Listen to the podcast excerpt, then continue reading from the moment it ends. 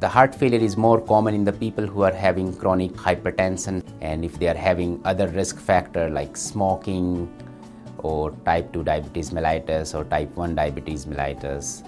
Those are the risk factors. These people are more prone to develop the heart failure and if they are noticing something new on their symptoms, they should go and see the primary care doctor because they need a thorough examination.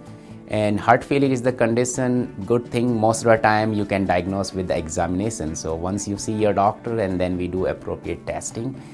Heart failure is a treatable condition if we diagnosed at early stage and we have specific medications to treat the heart failure. Some medicine to relieve the symptoms and there are a lot of medicine we can which can make your heart strong again and make it better again. And then we have devices in the heart failure. So we can put that device in the heart and we can make your heart muscle strong again.